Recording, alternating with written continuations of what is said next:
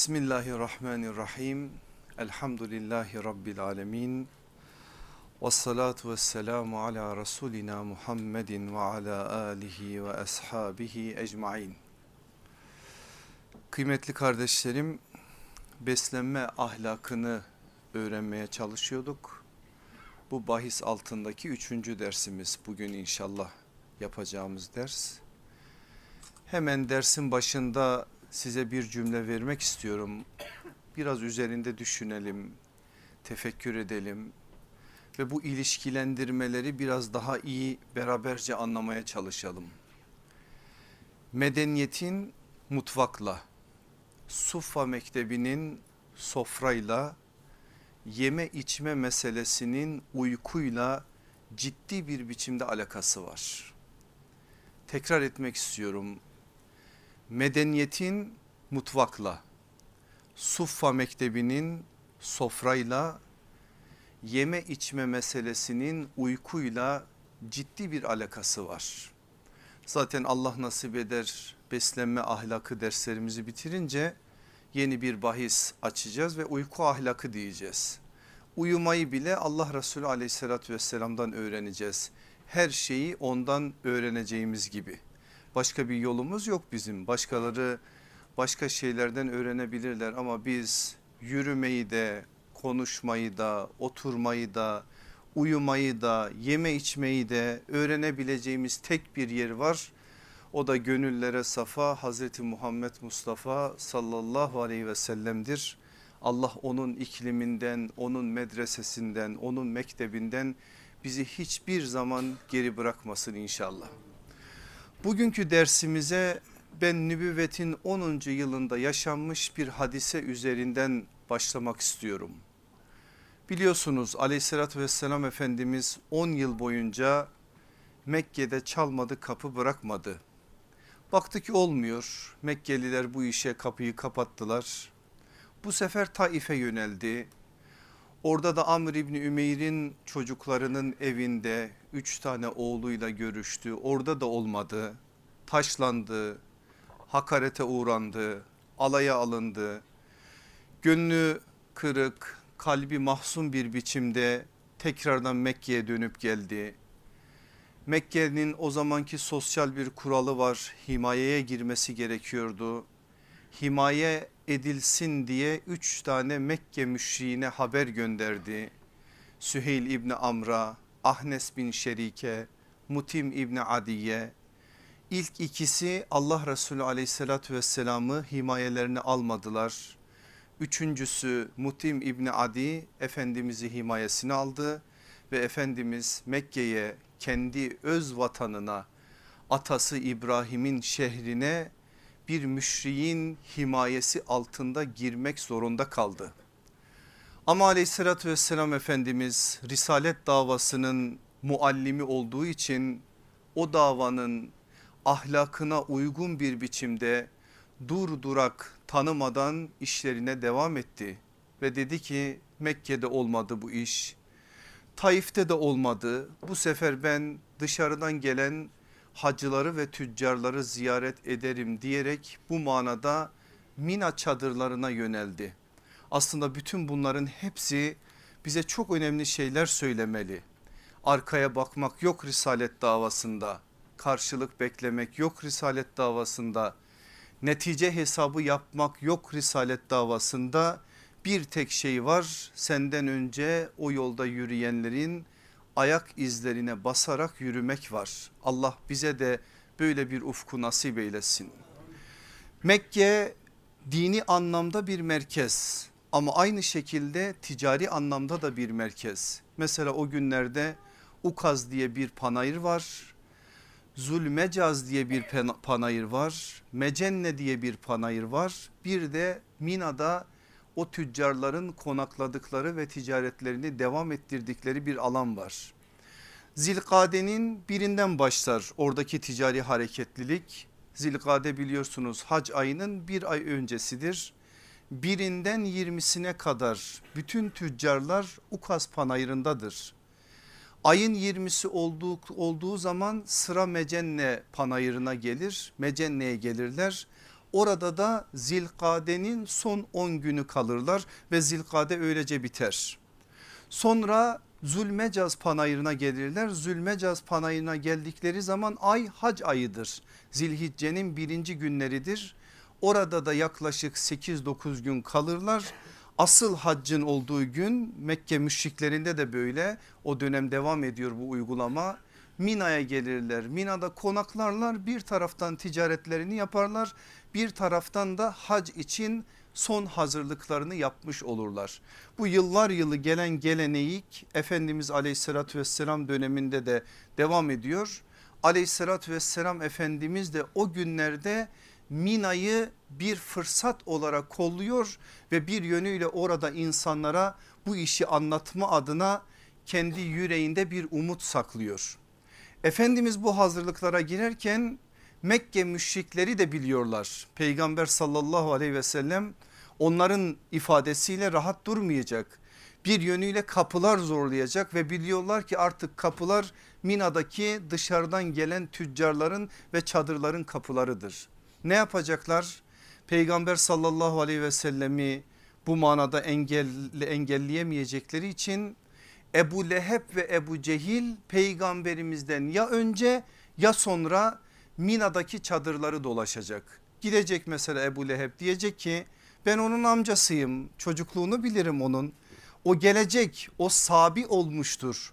Bizim dinimizden yüz çevirmiştir. Geldiği zaman sakın ona itibar etmeyin deyip kendi aile yakınlığını nazara vererek aleyhissalatü vesselam efendimizin sözlerinin önüne set çekmeye çalışacak. Ebu Cehil ne diyecek? Ebu Cehil de diyecek ki ben Mekke'nin en meşhur adamıyım. Ona sadece köleler, zayıflar inanıyor.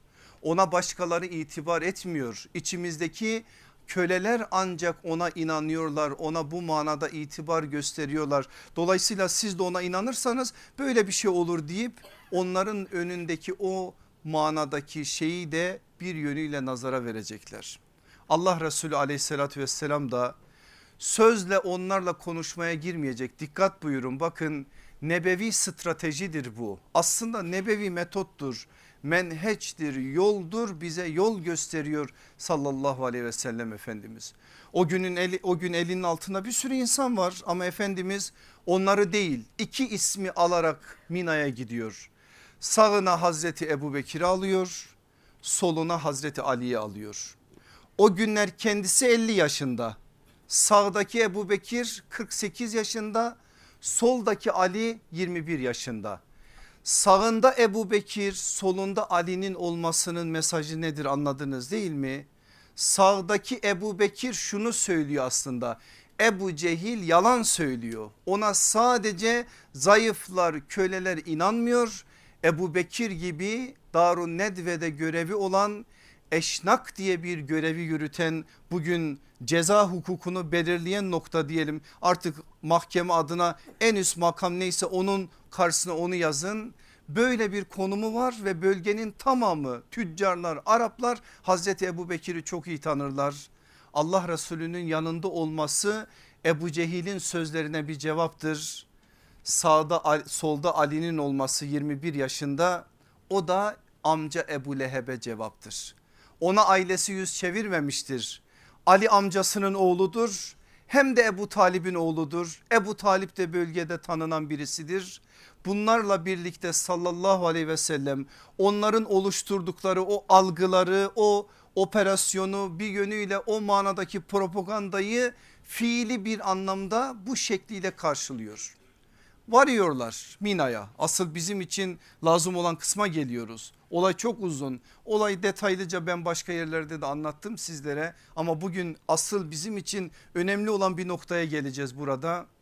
Mina'ya geldikleri an bölge Araplarını çok iyi tanıyan Hazreti Ebu Bekir şöyle bir şey söylüyor. Ya Resulallah istersen en başta Benu Hanife'ye gidelim. Benu Hanife kabilesi bölgenin meşhur Arap kabilelerinden bir tanesidir. Kimin kabilesi biliyor musunuz? İleriki bir zamanda peygamberlik iddiasında bulunacak olan ve Allah Resulü aleyhissalatü vesselam tarafından Müseyleme ismi verilen yani Müslümancık Müseyleme ismi verilen Müseylemetül Kezzab peygamberlik iddiasında bulunan yalancı adam. Haşa şöyle bir ifade kullanıyor bu doğru değil yalancı peygamber böyle bir şey olmaz. Peygamberlik iddiasında bulunan yalancı adam doğrusu budur. Böyle bir iddianın sahibi olan adamın kabilesi Benu Hanife kabilesi. Güçlü bir kabile ciddi askerleri var. Hazreti Ebu Bekir de onları çok iyi tanıdığı için eğer o aile risalet davasını sahiplenirse artık Araplar bize bir şey yapamaz. Risalet davası bir yönüyle orada nefşü nema bulur ve bir hami elde ettiği için bölgenin tamamına onların üzerinden yayılır. Bir özelliği daha var Benu Hanife'nin. Necid diye bilinen bir bölgedir onların bulunduğu yer. Halen bilinir Arabistan'da. Halen bu özelliğiyle özelliğiyle de bilinir. Çok ciddi buğday ambarları vardır. O bölgenin en güzel buğdayları orada yetişir ofis diyebileceğimiz düzeyde ambarlar vardır bir de bugünkü fırınları andıran fırınlar vardır. Ekmek pişirirler ve bölgeye bu manada bir yönüyle ticaret de yaparlar. Bu özelliklerini de biliyor Hazreti Ebu Bekir ve bunun için ilk gittikleri kabile Benu Hanife kabilesi olur. Varırlar çadıra. Çadırda Sümame İbni Usal isimli birisi var. Allah Resulü aleyhissalatü vesselam onu fazla tanımıyor ama Hazreti Ebu Bekir çok iyi tanıyor yanına varır karşısına geçer kendisini tanıtır. Sonra ne için geldiğini söyler. Ebu Leheb'in ve Ebu Cehil'in söylediği sözlerin tesirinde kalan Sümame orada ciddi bir tepki gösterir ve daha sallallahu aleyhi ve sellem Efendimiz sözünü bitirmeyi beklemeden çabuk çık git çadırımdan. Bir kelime daha edersen seni çeker öldürürüm ve kimse seni benim elimden alamaz diyerek sallallahu aleyhi ve sellem efendimize hem hakaret hem tehdit ortaya koyar. Allah Resulü aleyhissalatü vesselam boynunu büker çıkar çadırdan. Başka çadırlara da gider biliyorsunuz 15 ya da 20 çadır dolaşmıştır. En sonunda Esad İbni Zürare Allah kendisinden ebeden razı olsun. O Medine'nin büyük insanı İslam medeniyetinin büyük yiğidi ona biz çok şeyler borçluyuz. O ve beş arkadaşı aleyhissalatü vesselam efendimize iman ederler ve artık Yesrib'in kapıları imana açılır. Bizim bugünkü bahsimiz Sümame İbni Usal ile alakalı. Bu Sümame aradan bir müddet geçer. O günler nübüvvetin 10. yılı nübüvvetin 20. yılına yakın Hudeybiye'nin arkasıdır.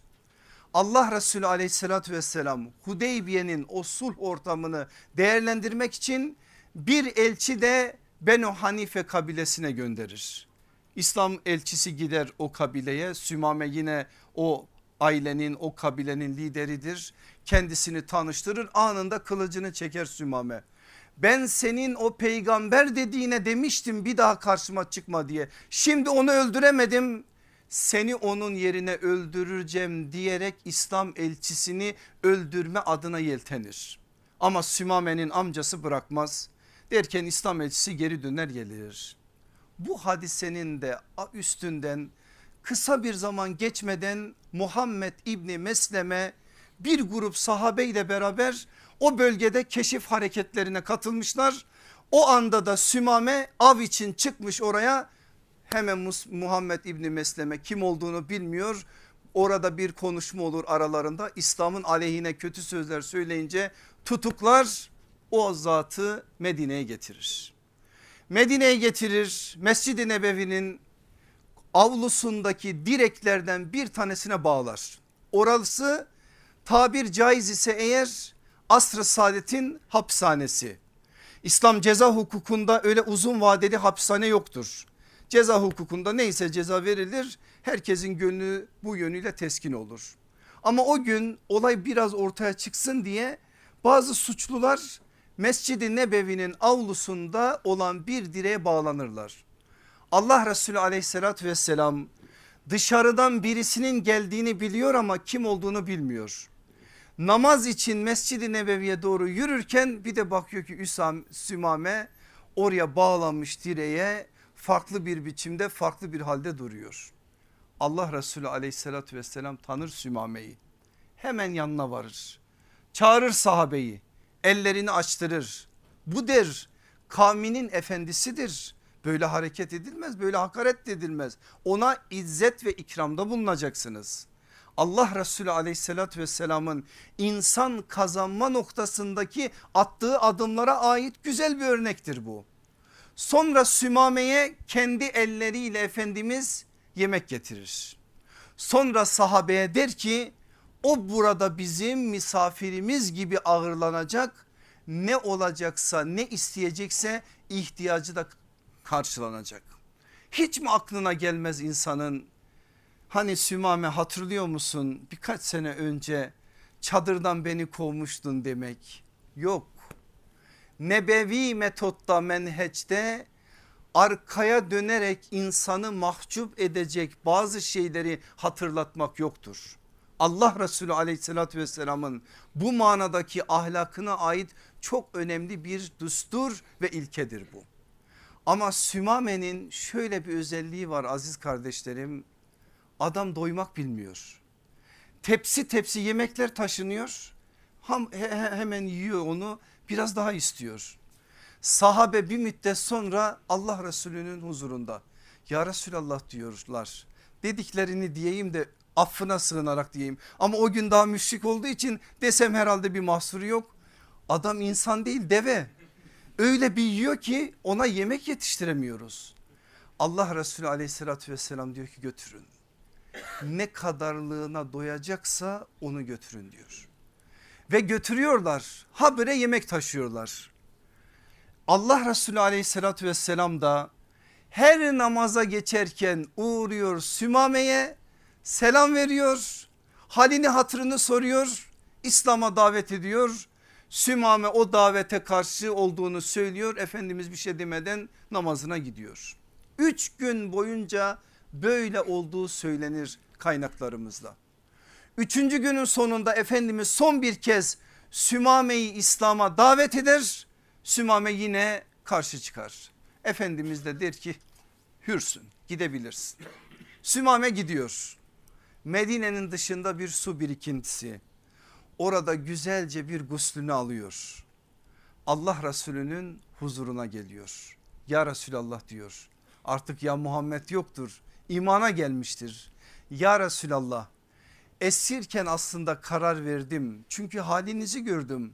O gün yaşayan Müslümanlar halleriyle Müslümanlığa taşıyorlar insanları bir cümle söyleyeceğim belki bana kızacaksınız ama isterseniz kızın.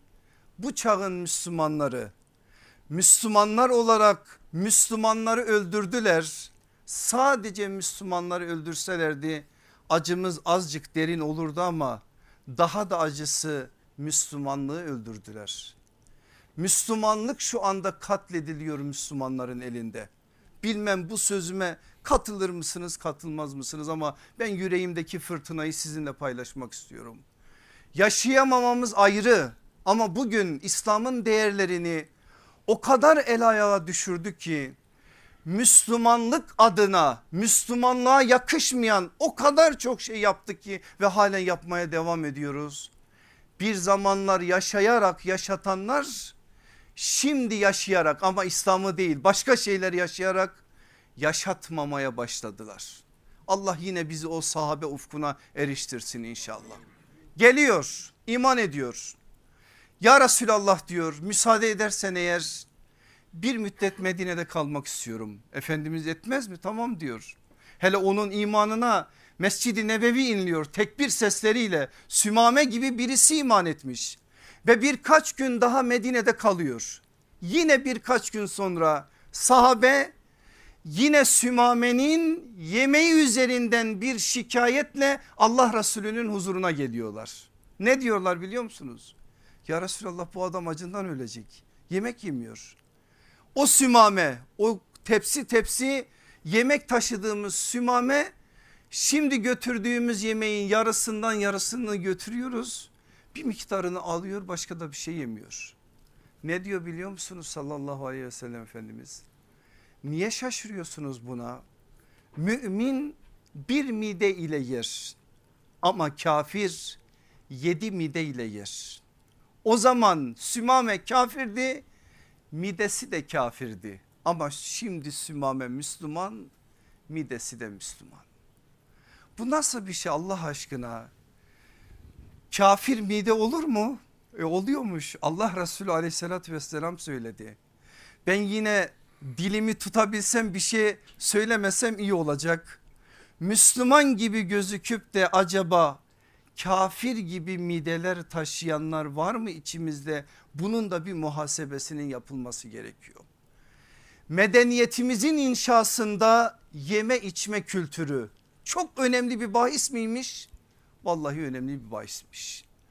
Eğer biz bugün bir daha İslam medeniyetinin inşasından bahis açacaksak konuşacağımız en önemli meselelerden bir tanesi olmalı. Mutfak kültürümüz, yeme içme meselemiz, sofra meselemiz, sofra adabımız İslam'a ait değerleri yansıtacak şekilde olmalı.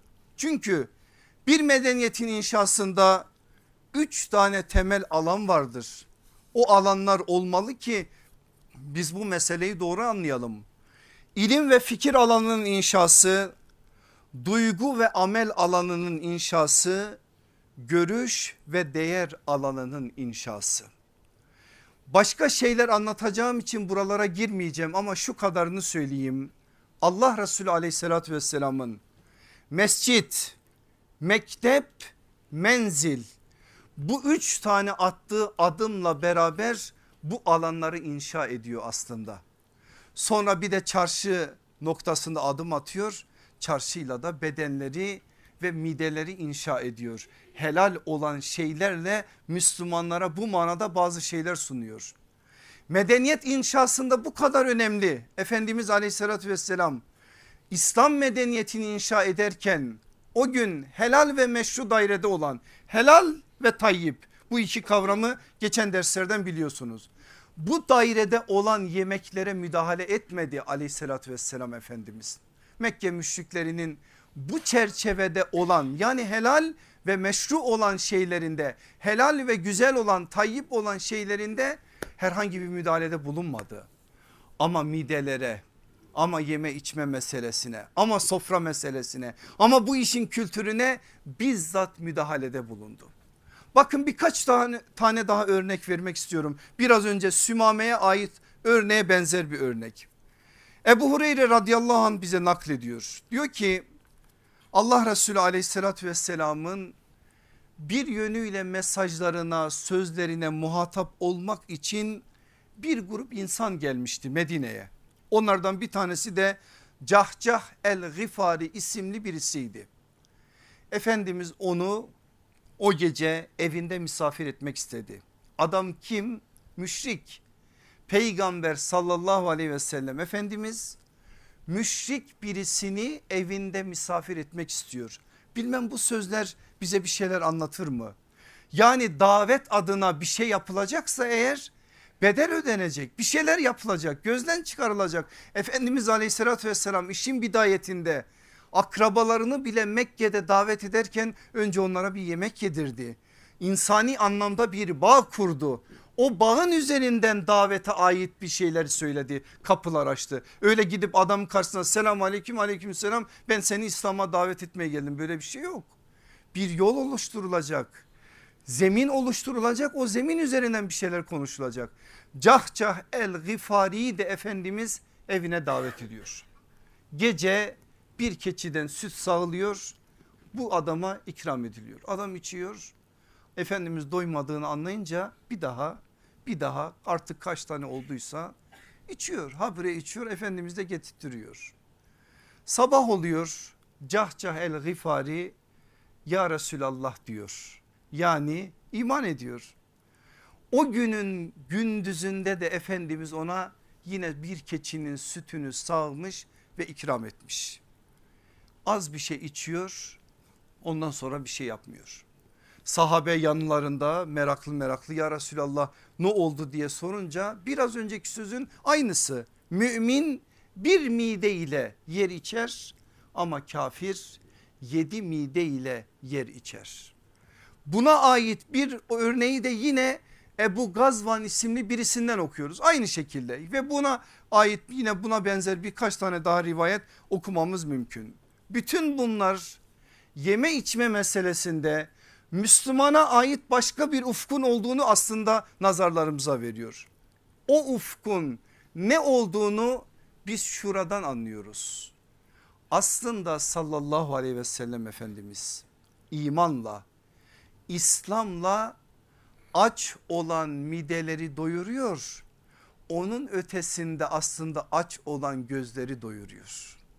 Aç olan gözler midir, mideler midir? Acaba insandaki mide sadece bildiğimiz mide midir? Yoksa ruhların da midesi var mıdır? Bütün bunları aslında anladığımız zaman medeniyet inşa ederken sallallahu aleyhi ve sellem efendimizin ne yaptığını daha iyi bir biçimde anlamış oluyoruz. Gözünü doyuruyor insanların imanla. Kalplerinde ve yüreklerinde var olan o açlığı aslında bedenden gelen bir açlık olmadığını onlara hissettiriyor. Bilmem hatırlıyor musunuz? Hazreti Fatma anamıza Efendimizin söylediklerini hani kelimeler vermişti ya o kelimelerle gücüme güç gelmişti demişti Hazreti Fatma anamız. Dolayısıyla ruhunun midesini doyurmuştu aleyhissalatü vesselam Efendimiz. Şimdi ona ait bazı hakikatleri beraberce okumuş olacağız. Enes bin Malik radıyallahu anh rivayet ediyor. Diyor ki sallallahu aleyhi ve sellem Efendimiz diyor dedi ki Adem oğlunun iki vadi dolusu malı olsa bir üçüncüsünü daha ister. Adem oğlunun karnını gözünü topraktan başka bir şey doldurmaz doyurmaz.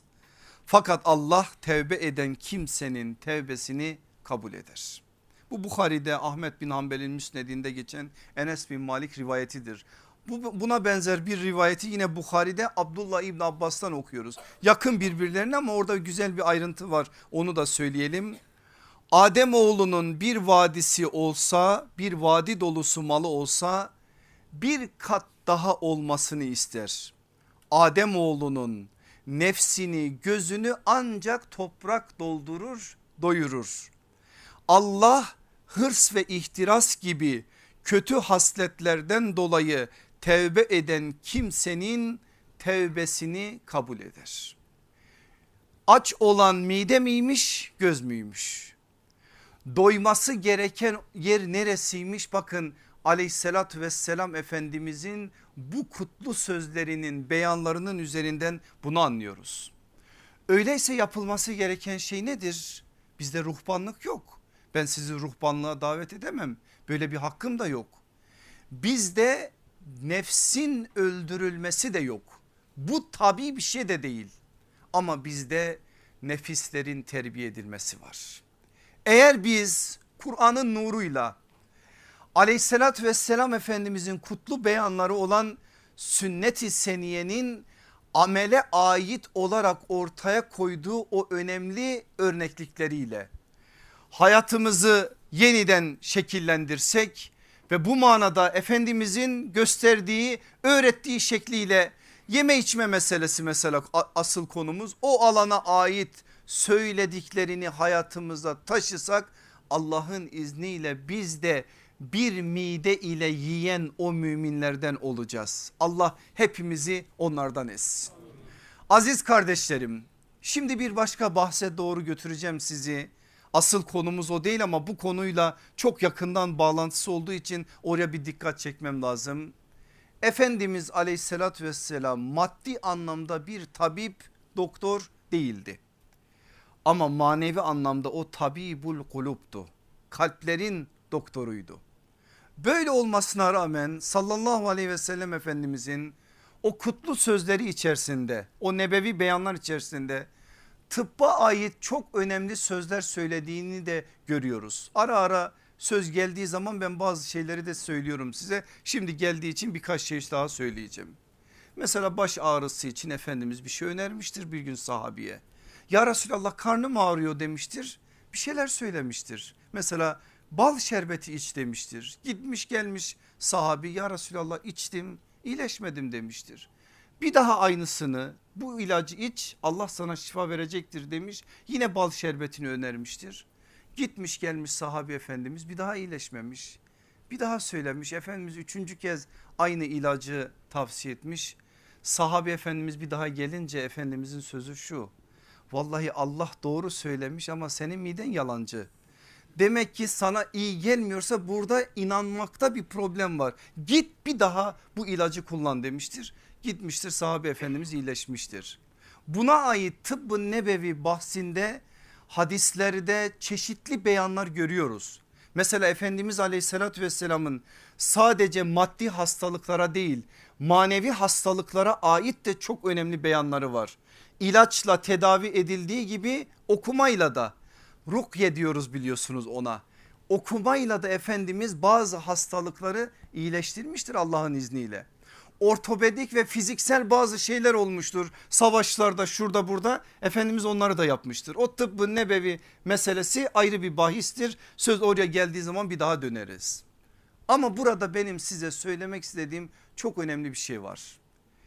Yaklaşık şöyle bir cildi doldurabilecek kadar rivayetler bulabiliriz. Sallallahu aleyhi ve sellemin beyanları çerçevesinde tıbba ait söylediği o sözlerde. Hepsini üst üste getirin Efendimizin tıbbı, tıbba ait söylediği o beyanları şöyle bir husus yakalayacaksınız. Allah Resulü aleyhissalatü vesselam hastalıktan sonra söylediği sözler hastalanmadan önce hastalığı önleme adına söylediği sözlerden daha fazla değildir. Bilmem cümlem anlaşıldı mı? Daha da anlaşılır kılıyorum sallallahu aleyhi ve sellem Efendimiz hastalık ortaya çıkmadan önce onları önleyici beyanlarda bulunmuştur tedaviden daha fazla. Bugün modern tıbbın koruyucu hekimlik dediği o alanı aleyhissalatü vesselam Efendimiz en üst düzeyde kullanmıştır. Bakın tıbbın nebevi bahislerine bu sözlerimin ne demek olduğunu göreceksiniz. O dediğim gibi bahis ayrı bir bahis. Meselenin yeme içme meselesine geldiğiniz zaman asıl bizim konumuzla alakalı bir bahise aynı şeyi görüyorsunuz. Mesela Medine'nin günleri takriben Hendek gazvesinin arkası yani hicretin 5. yılının sonraları Medine'ye dışarıdan bir doktor geliyor. Efendimiz'den müsaade alıyor. Tabir caiz ise eğer kendine bir muayene yeri açıyor. Evinin bir odasını insanlara tıbba ait bir hizmet vermek için Efendimiz'den bu manada izin alarak bu işe başlıyor. Ama bakıyor ki doktor gelen giden yok. Hasta yok Medine'de. Bekliyor bekliyor gelen giden yok. Efendimiz aleyhissalatü vesselamın yanına geliyor. Ya Resulallah diyor böyle böyle kaç gündür Medine'deyim. Siz nasıl insanlarsınız hiç içinizde hasta yok mu? Hiç gelen yok bize diyor. Allah Resulü aleyhissalatü vesselam İslam medeniyetinin inşa ettiği toplumu işaret ediyor. Ne olur dikkat edin. Benim ashabım öyledir ki onlar asla iyice acıkmadan yemezler. Yedikleri zaman da tıka basa yemezler ve daha sofradan iştahları varken doymadan kalkarlar. Gösterdi mi yolu? Vallahi gösterdi. Sadece bunu anlasak yeter bu manada. Ne dedi aleyhissalatü vesselam Efendimiz? Benim ashabım asla acıkmadan yemezler. Yedikleri zaman tıka basa yemezler ve doymadan ve iştahları halen varken sofradan kalkarlar. Aleyhissalatü vesselam Efendimizin yeme içme noktasında benim tespit edebildiğim belki daha fazladır. 50'ye yakın nebevi beyanı bir tarafa onların hiçbir tanesi elimizde olmasa sadece bu sözü bile bu işin İslam medeniyetinde nasıl yürüdüğüne dair çok önemli bir işaret bizlere veriyor. Ne diyor peki tabip o doktor? İşte sağlığın şartı budur diyor. Ve çıkıp gidiyor. Medine'de dışarıdan gelen bir doktor yok. Bir müddet sonra Haris İbni Kelede'yi görüyoruz. Bu şahsın Müslüman olup olmadığını tam bilmiyoruz. Kimin babasıdır biliyor musunuz bu? Nadir İbni Haris'in hani Bedir'de müşriklerin safında gelip Allah Resulü aleyhissalatü vesselam tarafından Hazreti Ali'ye izin verilip Safra denilen yerde öldürtülen adam var ya onun babası ve bölgenin en meşhur doktorlarından bir tanesi. Medine'de gördüğü o gözlem üzerinden söylüyor ki söylediği aslında biraz önce peygamber sallallahu aleyhi ve sellemin söylediğinin aynısı. Soruyorlar ona diyorlar ki ilaç nedir ey Haris sen ki doktorsun bize bu manada biraz bilgi ver. Cevap nedir biliyor musunuz? Açlık. İlaç açlık. Aslında Allah Resulü aleyhissalatü vesselam da bunu söyledi. İştah varken kalkmak budur. Peki diyorlar hastalık nedir? Haris İbni Kelede'nin söylediği söz şudur. Yediği bir yemeği sindirmeden ikinci defa yemektir. Allah Resulü aleyhissalatü vesselam da aslında bunu söylüyordu. İslam medeniyetinin bu alanda yetiştirdiği devasa bir isim var. Kim o? İbn Sina biliyorsunuz bu alanda yaptıklarını. Bizim konumuz o değil asıl konumuzla alakalı olan kısımla ilgileneceğiz. Diyor ki ilim ilmi tıbbı iki satırda topluyorum. Sözün güzelliği kısalığındadır yani uzatmaya gerek yok. Yediğin zaman az ye yedikten sonra 4-5 saat daha hiçbir şey yeme. Şifa hazımdadır. Bundan dolayı kolayca hazmedeceğin miktarı ye. Nefse ve mideye en ağır ve yorucu hal yemek üzerine bir daha yemek yemektir. İbn Sina'ya bu sözleri söylettiren sizce nedir? O medeniyetin merkezinde olan Medine dediğimiz o güzel şehirde sallallahu aleyhi ve sellem efendimizin ortaya koyduğu bu manadaki adımlardır. Size Ebu Davud'dan bir hadis okuyorum bakın şimdi İbn Sina'nın bu sözlerin üzerine anlamaya çalışın. Allah Resulü aleyhissalatü vesselam söylüyor. Mide hastalıkların evidir tedavinin özü perhizdir.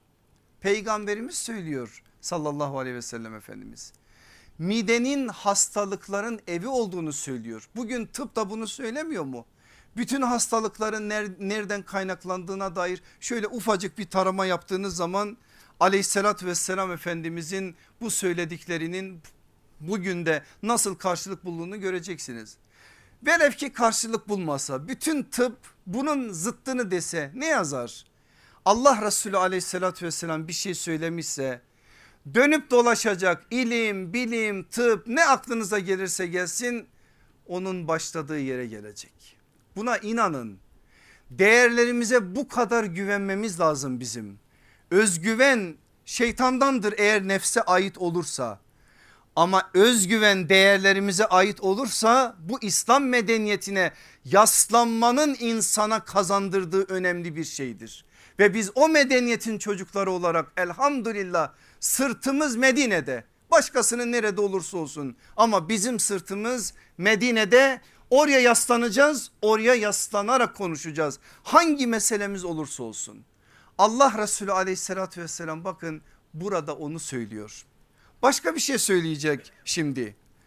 Mide vücudun sarnıcıdır. Sarnıcı ne? Anlayabileceğimiz bir kelime söyleyelim deposudur. Damarlar onun içine dalarlar. Bu bir hadis. Taberani'nin Mu'cemul Vasidinde geçen bir hadis. Eğer mide sıhhatli ise damarlarda sıhhatlidir. Eğer mide kötü durumda ise o zaman hastalanır şahıs. Allah Resulü aleyhissalatü vesselam tıbbi bir teşhis ortaya koyuyor. Efendimizin bu çerçeveden verdiği işaretlerle sahabe yetişiyor sahabeden ve sahabeden sonraki süreçte bu mesele terk edildiği zaman nelere vardığını biraz sonra bir tek cümle üstünden size vereceğim. Ama o günlerde sünnete ittiba ederek yaşayanlardan biri olan Selman-ı Farisi'den bir şey aktaracağım şimdi size. Bir yere davet edilmiş Ev sahibi donatmış Selman-ı Farisi gelmiş gelse sizin evinize nasıl donatırsanız o misafirperver şahıs da öyle donatmış. Ye diyor Selman-ı Farisi yiyeceği kadar yiyor.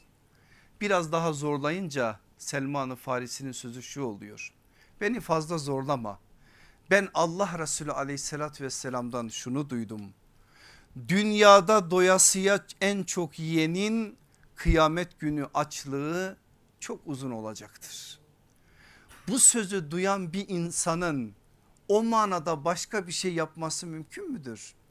Biz belki de bu sözleri unuttuğumuz için farklı bir biçimde hayatlarımız devam ediyor şu anda.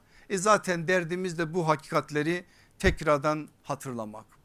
Peki nasıl bir ölçü koyuyor sallallahu aleyhi ve sellem yeme içme meselesinde? İnanılmaz bir ölçüdür ve bildiğiniz bir şey. Ademoğlu mideden daha şerli daha kötü bir kap doldurmaz. Adem oğluna belini doğrultacak kadar birkaç lokmacık yeterlidir. Ancak ille de mideyi dolduracaksa bakın Efendimiz aleyhissalatü vesselam İbni Mace'de Tirmizi'de başka hadis kitaplarında geçen nebevi beyanı bu. İlle de dolduracaksa şöyle doldursun bari onu üçe ayırsın. Üçte biri yemek, üçte biri su, üçte biri hava nefes. Sallallahu aleyhi ve sellem nebevi ölçüyü koyuyor burada bir yetişkinin midesi 1 litre 1.2 litre alıyormuş. Ama bu normal mide herhalde bizim mideler öyle mi bilmiyorum ama normali böyleymiş. Öyleyse eğer 3'e ayrıldığı zaman 400 cc su olmalı. 400 cc'si yemek olmalı. O geri kalan 400 cc'si de hava olmalı. Zaten iştah varken kalkmak bu zaten. Onu yapabilirsen nebevi ölçüyü yerine getirdin. 400 cc ne kadar? İki tane su bardağı. İki su bardağı bir öğün yemekte ne yapılmalıymış? İçilmeliymiş. Ama yine işin sünnetini yolunu sallallahu aleyhi ve sellem bize gösteriyor. Bizde şöyle var yemeği çok yemek için suyu en arkaya bırakırız. Ama Allah Resulü aleyhissalatü vesselam yemeğe suyla başlar ve ortada bir bardak su daha içer. Eğer kalırsa sudan bir miktar en altta en arkada da içer. Özellikle ortada su içmesi yemeğin fazlaca yiyilmemesi için atılmış bir adımdır. Aleyhissalatü vesselam Efendimiz bir şey söylerken o şeyin uygulama sahasındaki yolları da gösteriyor. Bugün vakit kalır mı bilmiyorum ama kalırsa değineceğim. Kalmazsa eğer bir dahaki ders göreceğiz. Sofrada oturma meselesi bile yemekle alakalı bir durumdur. Nasıl oturulur? Nasıl yapılır ki o konulan ölçü yani midenin üçte birini dolduracak kadar yemek yiyilecek şekilde olsun. Bu manada da sallallahu aleyhi ve sellem Efendimiz söylenecekleri söyleyerek ortaya koymuş oluyor. Şimdi benim aziz kardeşlerim buraya kadar medeniyetimizin inşasında yeme içme meselesinde çok temel iki şeyi sallallahu aleyhi ve sellem bize söyledi. Bunları unutmayın. Bir sonraki derste diğerlerini alacağız ama bunun üzerine alacağız. Tıka basa yemek yememek, doyduktan sonra yemeye devam etmemek. Bu iki tane temel ölçü peygamber sallallahu aleyhi ve sellemin bize söyledikleri. Şimdi biraz daha sizin morallerinizi bozayım ki bundan sonra bazı şeyler aklınıza iyi gelsin. Genelde israf konusunda Kur'an'da çok sert ifadeler görüyoruz. Bakın İsra suresinin 27. ayetinde başka hiçbir şey için söylemediği bir ifadeyi Cenab-ı Hak israf edenler için kullanıyor. Ne diyor orada? Şeytanların kardeşleri. Sadece ve sadece Kur'an bu ifadeyi israf edenler için kullanıyor. Dehşet bir ifade. Saçıp savuranlar şüphesiz şeytanların kardeşleridir diyor aleyhissalatü vesselam Efendimiz bu ayeti okuduğu zaman sahabe sarsılırdı. Allah Celle Celaluhu böyle büyük bir ithamla aslında israf edenleri müsrif olanları bir yönüyle nazara veriyor. Şimdi biz Kur'an'da israfa ait başka ayetler de okuyoruz. Onlardan bir tanesini mesela çekmişiz. Yemek dualarımızın arkasına eklemişiz. Aleyhissalatü vesselam Efendimizin yemek dualarında o ayet yoktur. Ediye babına gelirsek eğer o konuda ben o dualara biraz girmek istiyorum. Bilmiyorum vakit ona kalır mı? Ama Araf suresinin 31. ayetinin ikinci cümlesini almışız. Yemek duası yapmadan önce o ayetle meseleye daha doğrusu söze duaya başlamışız. Ve kulu veşrebu ve la tusrifu innehu la yuhibbul musrifin. Peki ayetin birinci cümlesi ne? Birinci cümlesi başka bir şey söylüyor. Ya beni Adem huzu zinetekum inde kulli mescidin. Ey Adem oğulları ibadet için Allah'a ibadet adına ayağa kalktığınız zaman en güzel elbiselerinizi zinetlerinizi alın. Çünkü Allah'ın huzuruna çıkıyorsunuz. Ondan sonra diyor yiyin için israf etmeyin Allah israf edenleri sevmez. Şimdi biz onun sadece ve kulu ve bu kısmından itibaren alıyor arkasına duamızı ekliyoruz. Peki nasıl anlıyoruz bu ayeti benim aziz kardeşlerim? Şöyle anlıyoruz. Ekmekleri zayi etmeyelim israf bu. Tabakta kaldı ne olacak? Gitmesin çöpe onu yiyelim israf olmasın onu yapalım. Sonra başka şeyler gelir aklımıza birkaç tane şey ama hiç de Allah Resulü aleyhissalatü vesselamın dediği aklımıza gelmez. Efendimiz aleyhissalatü vesselam tebyin görevinin sahibidir. Ayeti bize açıklar. Bakın ayet açık aslında ama tebyinin ne olduğunu buradan da anlıyoruz. Açık olanı açıklıyor. Niçin biliyor musunuz? Kur'an açık. Mübin kitap, mübin ayet. Ben açık değilim. Benim zihin kapalı. Zihin kapalı olduğu için açık olan ayeti anlamıyorum. Ve aleyhissalatü vesselam Efendimiz benim kapalı olan zihnimi kalbimi açıyor. Açtığı zaman ben ancak anlayabiliyorum. Enes bin Malik bakın İbni Mace'de geçen hadisinde ne diyor? Senin iştah duyduğun her şeyi yemen nedir? İsraftandır. Aldınız mı alacağınızı? Orada yiyin için israf etmeyin derken istediğiniz kadar yiyin diye bir şey yok. Allah Resulü aleyhissalatü vesselam bir tarafta yemeğe ölçü koyarken bir tarafta ayet başka bir şey söylemez. Ayetle hadis aynı pınar aynı kaynaktır. Onlar aynı şekilde mesajı verirler ama birinin söylediğini biri biraz daha açıklar ki muhatap daha doğru bir biçimde anlamış olsun. Ne demiş sallallahu aleyhi ve sellem Efendimiz? Senin iştah duyduğun her şeyi yemen israftandır. Ayşe anamızın bir sözüne kulak verelim mi? Vallahi dehşet bir söz. Yatar mısınız bu gece bilmiyorum ama ben söyleyeyim. Söz Ayşe anamızın. Bugün bidatları sayın diye bir şey söylesek elimize alsak mikrofon bir caminin kapısında dursak. Desek ki bidatları sayın ya da şurada cemaate söylesek inanın hiçbirinizin aklına biraz sonra anamızın söyleyeceği gelmez. Çünkü biz öyle bir şeyin bidat olduğunu bilmiyoruz. Bidat çok dehşet bir şeydir. Allah Resulü aleyhissalatü vesselamdan sonra icat edilen icat edilip inşa edildiği zaman da bir sünneti iptal eden şeydir. Ve bunun karşılığı dalalettir. Her dalalet ise cehenneme karşı cehennemle bir yönüyle karşılanacaktır. Dehşet bir şey yani bidat meselesini biz doğru bir biçimde anladığımız zaman bu kavram ve bu kavramın içine girecek şeyler bizi ürkütmeli.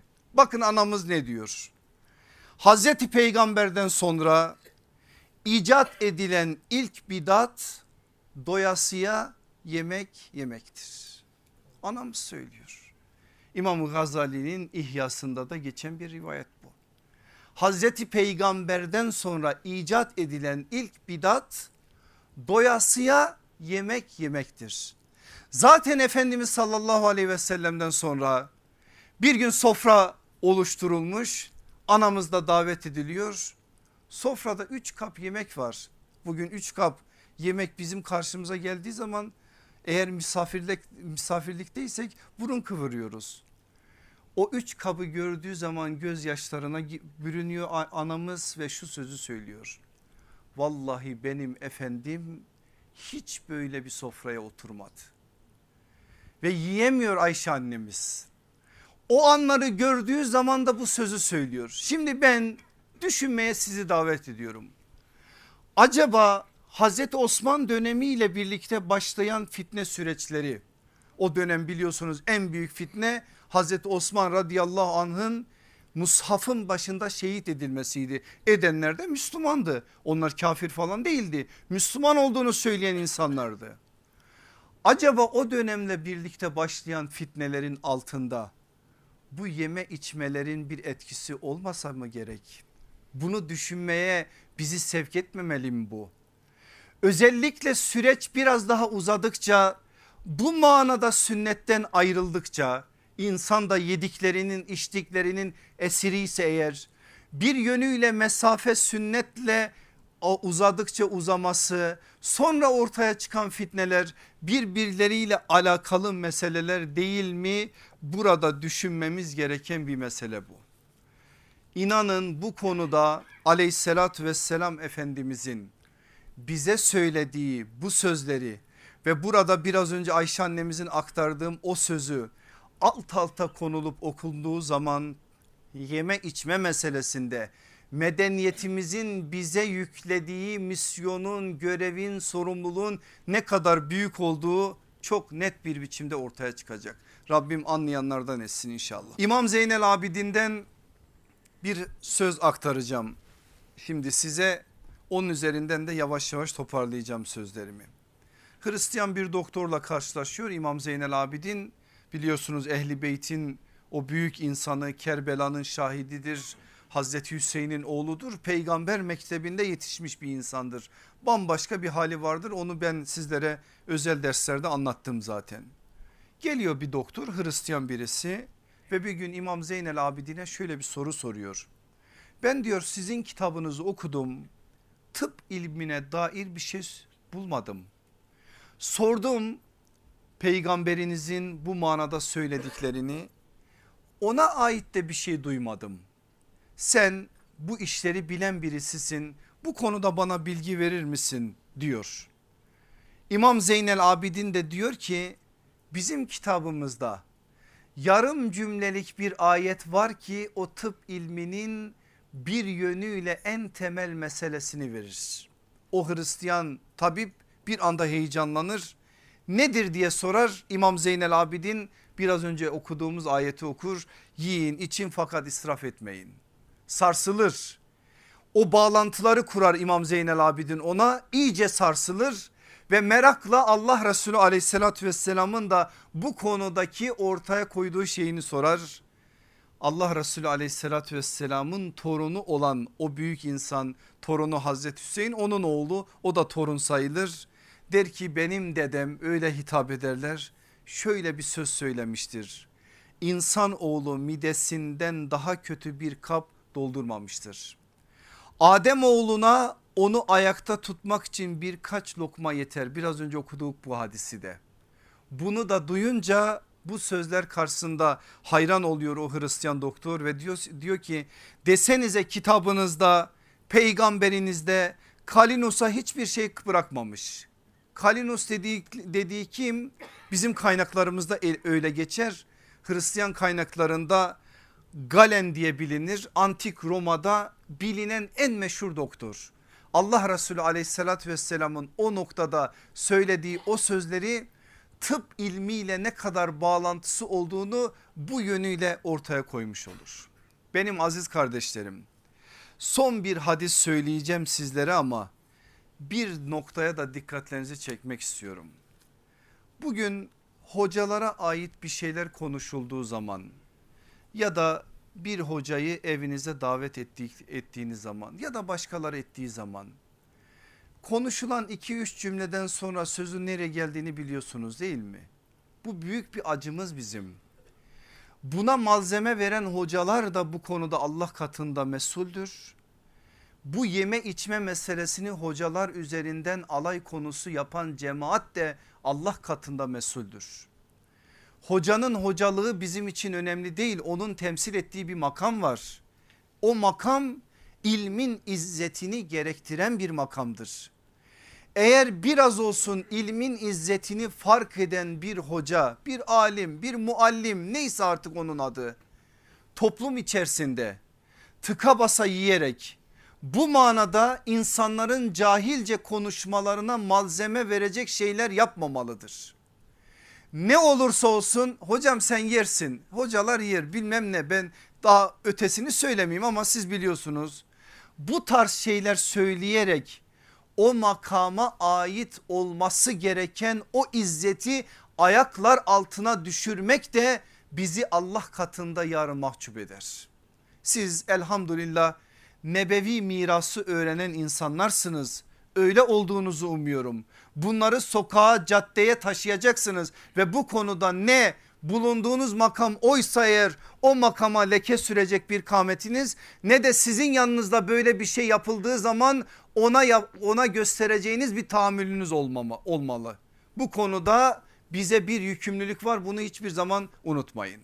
Şimdi gelin son olarak İmran bin Hüseyin radıyallahu anhumanın babası da sahabidir biliyorsunuz onun bize rivayet ettiği çok önemli bir söze beraberce kulak verelim. Allah Resulü aleyhissalatü vesselamın ashabının değerini sonradan gelenlerin ise halini resmeden bir hadis bildiğiniz bir rivayet Bukhari'de Müslim'de onlarca hadis kaynağında geçen bir rivayet. Ne diyor sallallahu aleyhi ve sellem Efendimiz? Ümmetimin en hayırlıları benim içinde yaşadığım zamandaki ashabımdır. Sonra onları takip edenler. Onlara ne diyoruz? Tabi'in nesli. Sonra onları takip edenler. Onlara da etba-i tabi'in diyoruz. İnsanlık tarihinin en hayırlı üç nesli bunlar. En hayırlı nesil sahabi. Niçin böyle? Çünkü en hayırlıya muhatap oldular. Kur'an'ın canlı tanıkları onlar. Kur'an yetiştirdi onları. Ayetler onların yaptıkları işler üzerine nazil oldu. Ve onlar üzerinden din sonraki nesillere intikal etti. Biz sahabe dediğimiz zaman şunu hiçbir zaman unutmamamız lazım. Şurada Kur'an var, şurada Resulullah var, şurada sahabe var. Üçünü birbirine bağlayan köprünün adıdır sahabe. Onu yıktığınız zaman din binası diye bir şey olmaz. Bakın parantez içerisinde bir şey söyleyeyim. Bugün bakın tarihe sapmaları göreceksiniz. Ehli sünnet vel cemaat bir de sapan fırkalar. Sakın ehli sünneti siz mezheplerden bir mezhep anlamayın. Ehli sünnet mezheplerden bir mezhep değil. Bunu iyice zihninize nakşedin. Ehli sünnet peygamber yoludur ve işin ana caddesidir. Olması gereken yolun adıdır ehli sünnet. Mezheplerden bir mezhep değil. Ehli sünnetin içerisinde mezhepler var. Fıkhi mezhepler var, itikadi mezhepler. O ayrı bir bahis. Ehli sünnet ana cadde, peygamber yolu o, sahabenin öğrettiği yolda odur. Ehli sünnetten sapan mezheplere bir bakın. Hariciler, Şiiler, Mutezile, Mürciye ile ahir. Araştırın sapma meselelerini temel noktada işin sahabeye geldiğini göreceksiniz. Mutezilerin ayağını ne kaydırdı Allah aşkına?